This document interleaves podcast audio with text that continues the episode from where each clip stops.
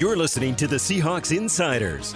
Kam Chancellor comes up and just unloads. Number 31 clean his clock. Getting you ready for Seahawks football every Sunday. Russell has time, fires down the middle. Got his man Baldwin. He is in. Touchdown! Seahawks! Doug Baldwin again. Powered by Seahawks.com. Welcome to the Seahawks Insider Podcast. I'm Jen Mueller alongside John Boyle as we get you ready for the Seahawks game in Tampa Bay against the Buccaneers. It is Thanksgiving weekend, and John, it seems like you have to talk about food and you have to talk about Thanksgiving traditions. All right. I Favorite like kind of pie on Ooh, Thanksgiving? On Thanksgiving, I think you know. On Thanksgiving. I'm gonna go pumpkin. It's not necessarily my favorite pie, but just something about the holiday. I I would go with pumpkin pie for Thanksgiving. If you ask me any time of year favorite pie, it wouldn't make the list. Well, okay, so here's the debate that's happening at my house. I made two pies. I'm hosting Thanksgiving, so I'm in charge of, you know, a lot of food.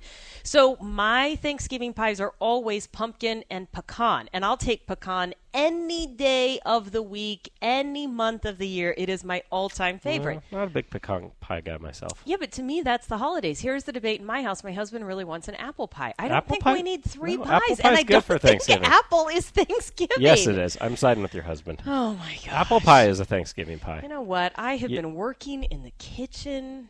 My efforts are not appreciated. All right. Well, now that we've gotten that out of the way, um, and far as favorite pies go, that seems a lot more fun than talking about the injuries that the Seahawks have suffered, which I really think is where the conversation has to start, John, because of the number of them suffered in last week's game against the Eagles and the significance of them. Yeah, it was it was a rough one, and both teams had just a ton of injuries. And then you talk about who is missing for the Seahawks this week. Uh, you know, we know for sure C.J. Prosise is out. Uh, sounds like Earl Thomas and DeShawn Shead. There's a pretty good chance they'll miss a game. So uh, obviously Michael Bennett is still probably not going to get back this week. There's a chance, but they're not really counting on that. So you're you're talking about a lot of real important players who are going to be unavailable. Yeah, and that Bennett news is kind of new because at one point last week he really was targeting this game to return. Yeah. I, I think he probably wanted to return for a number of different reasons, including the fact that he had played for Tampa Yeah, Bay. players always like that when you, you know, it's not like I think he had some terrible falling out there, but anytime one team's willing to let you leave, you you feel like you want to go show them what they're missing. So uh, I'm sure he really wanted to get back, but they're not, you know, they're playing the long game here. This is all about, you know, trying to keep the season going well into the postseason, and you don't want to rush a guy back if he's not ready. So we know that Michael Bennett now is targeting the game a week from now, which would be against Carolina. That's also the date that the Seahawks are expecting to get Mike Morgan back. So that's the silver lining, knowing that there's going to be some reinforcements. But let's dive into some of the injuries suffered. And on defense, you hate to see the example of how deep this defense is. But you have seen that on display when they can weather the number of injuries and still come out ahead in a game. Exactly. And Pete Carroll, this goes back to, you know, when you go back to the summer and training camp and they, they saw this roster and Pete was really excited about the depth on this team and, you know, he compared it, which is always dangerous when it's a Super Bowl year, but he compared it to th- 2013. Not to say this team is going to win the Super Bowl, but just he liked the depth that it had in kind of a similar fashion. And now we're seeing it, and it's been impressive. I mean, they're they're three games up in their division, despite playing four games without Michael Bennett, four games without Kam Chancellor. They've had four starting strong side linebackers, used a ton of defensive linemen. They've been deeper in that rotation than they have been in years, which is a really good thing. So, you know, as you said, the reinforcements are coming. Michael Bennett will be back soon. Earl Thomas and DeShawn Shead, these aren't serious long term injuries. So eventually this defense is going to look healthier and they're just going to be better for all the experience these guys get for if they're ever called upon again down the road. We'll get to the D line and the number of snaps and kind of how they have been divvied up in the last few weeks in just a minute. But go back to that secondary because without DeShawn Shead and without Earl Thomas, we saw Neiko Thorpe taking on a larger role. We saw Steven Terrell coming in when Earl Thomas tweaked his hamstring. Where are we at with the depth of the secondary? Because I know the defensive line has plenty of pieces to keep rotating through. Yeah, so Neiko Thorpe, as you said, he came in, played a bigger role at corner. I, I would imagine we'll see what we saw in the game, which is Jeremy Lane going from being the nickel guy to an every down guy, and then Neiko Thorpe comes in when they need a third corner. Um, they liked what they saw out of him, and beyond that, they did get DeAndre Elliott in a little bit too when Neiko Thorpe was cramping up a little bit. So, uh, you know, I don't think they're too worried about their depth there. It's, you know, you always wonder when your depth is tested if there was another injury. That's where it really becomes a problem. Uh, Steven Terrell, that you know, he's been here, he knows the system, he's been around a long time, and it's one of those you, you know you hate to see a guy go down, but it's kind of good for Steven Terrell because when you back up Earl Thomas, you don't get a lot of opportunities. I mean, Earl Thomas had started a franchise record 106 games. So if Terrell does get a chance to start, that'd be a pretty cool moment for a guy who's been around, done some great things on special teams, and just kind of always stayed ready without getting the call. Yeah, yeah, you bring up a good point. You're always working to be the starter to make that start, but it has not happened in Earl Thomas's career. As John said, 106 regular season games started. He has never missed an NFL game in his career, and if you count the playoffs, that is 108 18 consecutive starts. And here's what I'm wondering even though you've got somebody who's in the system, and, and, I'll say this when I look at the number of injuries, I'm not really concerned about it. Am I missing something here? Should I be? I mean, I don't want to see guys go down, but I'm not in panic mode over these injuries. No, and I don't think you should be because as we were just talking about, it, it is a deep and talented group, and I think you know when you start looking at this specific game and the matchups, if look, if you didn't have Richard Sherman out there and Mike Evans was out there on uh, not nothing against Neiko Thorpe, but there's a guy who's barely played. If if you got Mike Evans on Neiko Thorpe all game, yeah, I'd be a little worried. But you've got one of the best cornerbacks in football who will probably move around a little bit to cover Mike Evans. So if you kind of can neutralize that top weapon they have. I, you know, it's not ideal to be missing all these guys, but I think this team is built to withstand it. Some folks have asked me about Kelcie McCray sliding in and playing more. He was strong safety when Kam was out. What's his ability to potentially play free safety? I mean, they'll. I, I would assume they'll get him ready to do both this week, just because. And I actually wasn't sure before Wednesday when Pete Carroll talked. I wondered if they might look to do that because we did see Kelcie McCray play some. Um, some free safety in training camp, and uh, I think you know if he had been playing there all year, as a backup, maybe you look at, but he's been doing so much strong safety. He started the four games for Kam, obviously. So Terrell's been doing it more. They like what they have there. But yeah, it, in a pinch, he's a guy that can do both, and they really like his flexibility there, and, and they did do a bunch of that in the offseason. So he's a guy, you know, if you need him, he can do that. But I think they like Terrell there just because he's been doing it more. Okay, but what are the plays that are not going to show up on a week to week basis that Earl Thomas takes care of that Steven, and it has nothing to do with not knowing the system or not being aware or not playing solid football.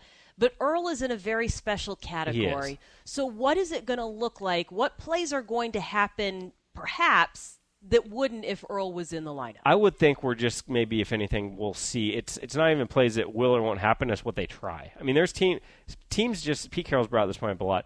Go if you go back and watch, just teams don't try certain routes, certain deep stuff over the middle on Earl Thomas because they just know. So even if Steven Terrell is more than capable of making a play and maybe he'll make some big plays, he's not going to have the reputation of we can't even try this because that's Earl Thomas lurking out there. So I'm sure some some teams will, you know, whether it's this week or if it goes beyond this week, teams will test Steven Terrell a little more than they would Earl Thomas.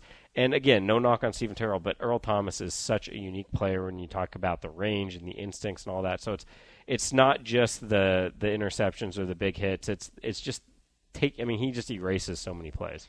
Well, and as Richard Sherman pointed out this week, Jameis Winston is the type of quarterback who likes to take He'll chances gamble anyway. A little. Yeah. I mean, he's having a great season. He's got 20 touchdowns, but he, you know, he's not a guy that is going to go a season throwing five interceptions like we might see out of Russell Wilson. He he'll take some more chances and certainly the Seahawks secondary hopes some of those chances results in more turnovers. Well, in fact, it did early in the season for Jameis Winston. He threw eight interceptions in the first four games he played this year. He's thrown just two in Yeah. the last six games. He's so, cleaned it up a lot. So, so there's going to be some opportunity for the secondary. But here's the other thing I'm looking at. You know, you can look at the matchup, but that is provided that he actually has time to throw the ball. And with the way that that defensive line is playing, uh, they're going to be in his face all day long. Yeah, I think one of the more impressive things about this season is the Seahawks are tied for the NFL lead with 31 sacks without arguably a, you know a top 5 maybe better defensive end in Michael Bennett in the entire league. He's been out 4 games and you're still putting up those kind of sack numbers. Cliff Avril, everyone knows, has been outstanding this year. Should get to his first Pro Bowl, hopefully. Uh, Frank Clark has taken a big step forward, and you know, as much as you don't want to lose Michael Bennett, this might be the best thing that's ever happened to Frank Clark and Cassius Marsh as well is getting a lot more run. So these guys are getting a lot of experience and they're playing well. Same sort of thing when you said Steven Terrell's finally getting an opportunity with Earl Thomas. You know, potentially banged up for Sunday's game. Kris Richard said the same thing about Frank Clark last week. You know, we knew that he had talent, but he was not going to get that time with Michael Bennett ahead of him. Here's what I wanted to point out. When you started talking earlier about that rotation of defensive linemen, Last week against the Eagles, seven defensive linemen played at least 42% of the snaps. Those seven were Frank Clark, Cliff Avril, Damontre Moore, Jarran Reed, Tony McDaniel, Cassius Marsh, and Ahtyba Rubin. Okay? So, it shows that there's a lot of depth. Last season, only four guys were averaging about 32% of the snaps played. So y- they were on the field a lot. Here's why this is also significant. If you go back to the year that the Seahawks won the Super Bowl, it was seven guys yep. who were getting 45 to 50% of those snaps. And in talking to Cliff Avril this week, he said, Yeah, I'm sure that that's been the case the last couple of games. I can feel a difference. I know that I need this for the stretch run.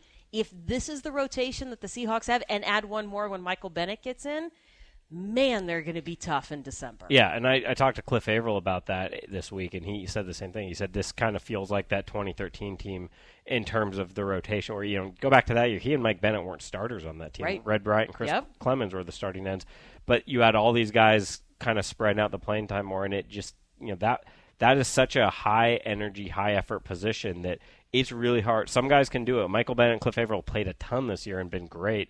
Um, but it's hard to do. And so if you can you know take a few more snaps off every game, that adds up at the end of the year where mm-hmm. you're just that much more fresh. Well, especially when the defense has been on the field a lot. A Even bit. last week, they were on the field for 80 snaps. Yeah. You know, the Eagles were able to get that play count up a little bit over the course of the game. So that all adds up. And this week, what I'm really looking for the defense to do is to make it difficult for Jameis Winston on third down because the Bucks last week 11 for 16 on third down conversions. That's the third highest conversion rate of any team this year in the league. And they are consistently, over the course of the year, one of the best teams at converting on third downs. Conversely, limiting third down conversions by their defense. So uh, I look for a little bit of disruption there to make it very difficult on those third down situations. Yeah. And the Seahawks defense did take a step forward last week. They were, I think, six for 16. The Eagles were. So after a few weeks of being kind of uncharacteristically high, and up around 50% and worse, they they got it going a little bit better. So you know, as you were talking earlier, the pass rush is going to be a big deal, and Tampa Bay likes to run the ball too. So those early downs are going to be important to to limit. You know, make those third downs a little harder. And it looks like Jacquizz Rogers will be active for them. He's missed the last three games with a foot injury. Quickly, before we move over to the Seahawks offense and the Bucks defense, Mike Evans He's good. He is. He's pretty good. Now Winston has been spreading the ball around to lots of different pass catchers. I think it was six different receivers last week. But what can we expect from Mike Evans, and how much can we expect Winston to go to him? You know, I think he'll go that way a lot. It could depend on how much we see Richard Sherman on Mike Evans. Good point. I don't think as good as and big and physical and all the great things about Mike Evans. I don't think even if Richard Sherman follows him the entire game, that Jameis Winston's just going to say, "Nope, we're not going to throw that way." But you might pick your time a little bit more than if you can get some more favorable matchups. But yeah, I, I, I think you know he's got a lot of targets this year, and it, it's understand it's easy to understand why. I mean, he's what six five, six six, runs well. He's I mean, he was a top ten pick for a reason. He's what you're looking for in that prototypical receiver. So that's I mean that to me is going to be one of the biggest keys with that offense. He'll he'll catch some passes, but you can't let him get a bunch of big shots downfield. All right, when it comes to the Seahawks offense, a season high 439 yards of offense against the Eagles which is super exciting and getting 300 yards in the first half was awesome and I think that all got tempered just a little bit by the injuries to CJ Prosise to Troymaine Pope.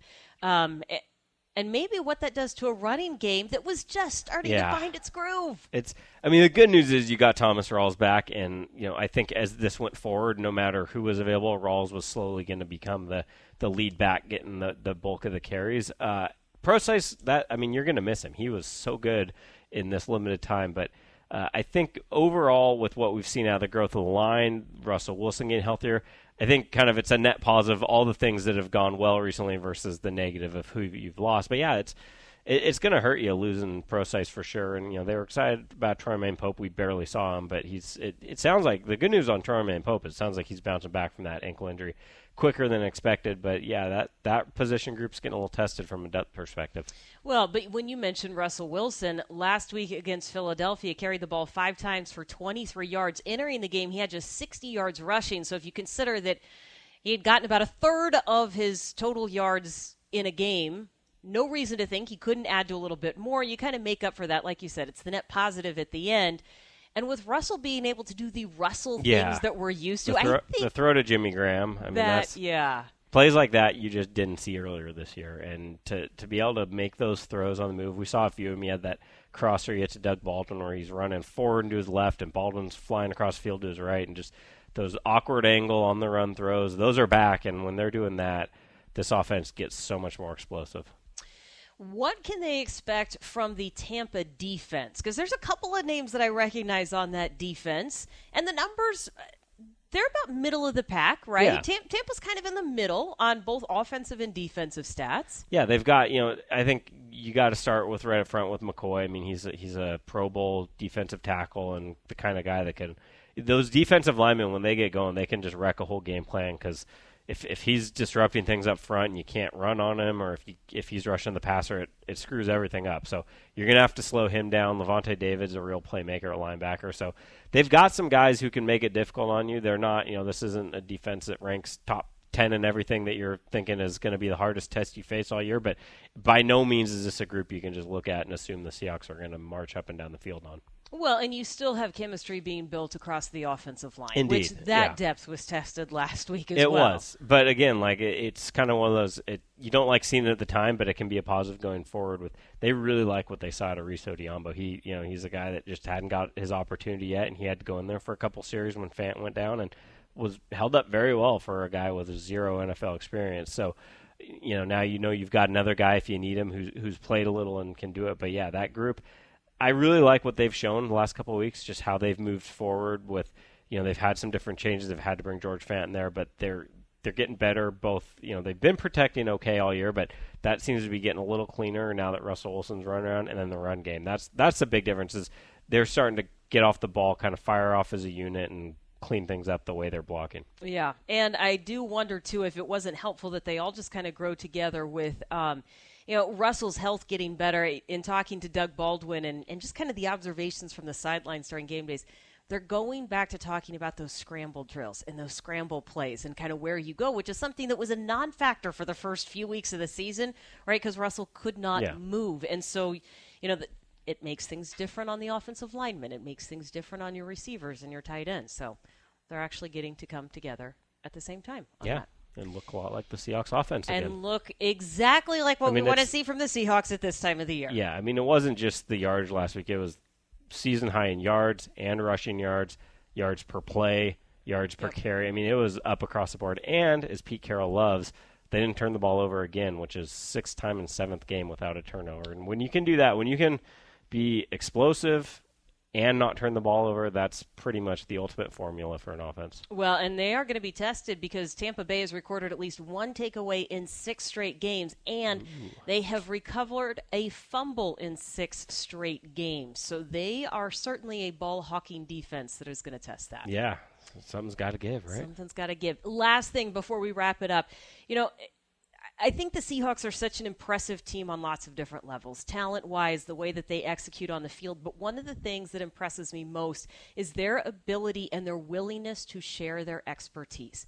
Whether it is the secondary and guys like Richard and Kam mentoring some of the younger guys, the practice squad guys, guys like Neiko Thorpe who come in, you know, from a different organization, or it's Russell Wilson reaching out to a guy like Jameis Winston and saying, "Here's what would be helpful for you." I think that's so impressive because I don't know that every professional does that. Yeah, and you know it's it's interesting. Jameis Winston was on a conference call with the Seattle media, and he brought that up that they met at the Pro Bowl in Hawaii last fall, or last winter, and you know Russell Wilson was really great to him and helped him out. Just sort of some of that, just the basic stuff that you know after you've been in the league for a while, but that's new to you, and you get there, just nutrition and how to take care of yourself and be a professional. And you know it's interesting that Winston brought that up because Russell Wilson's talked a few times about the impact some brief interactions with Drew Brees had on him at the Pro Bowl in 2012. So, you know, for Russell Wilson, maybe it's just sort of a paying it forward kind of thing because he had a veteran help him out, and now, you know, yeah, he saw he saw a young guy with a timing ton of potential. Jameis Winston has so much of what you look for in a quarterback, but there's stuff he's got to learn, and Russell Wilson helped him out a little bit with that. Yeah, I think that that's neat since they are competitors, and it's a. Um, it is a business, and it's one that uh, he's probably going to have to be dealing with Jameis Winston a few times. Yeah, I would, I would be with, with, some of the young talent on that team. We might see them in the postseason down the road. Yeah, somewhere. Could we might fun. have to contend with him a few different times. Well, that is going to do it for this week's edition of the Seahawks Insider Podcast. Make sure that you check out previous podcasts on Seahawks.com slash podcast, or you can find us on iTunes. That'll do it for this week. We'll see you next time.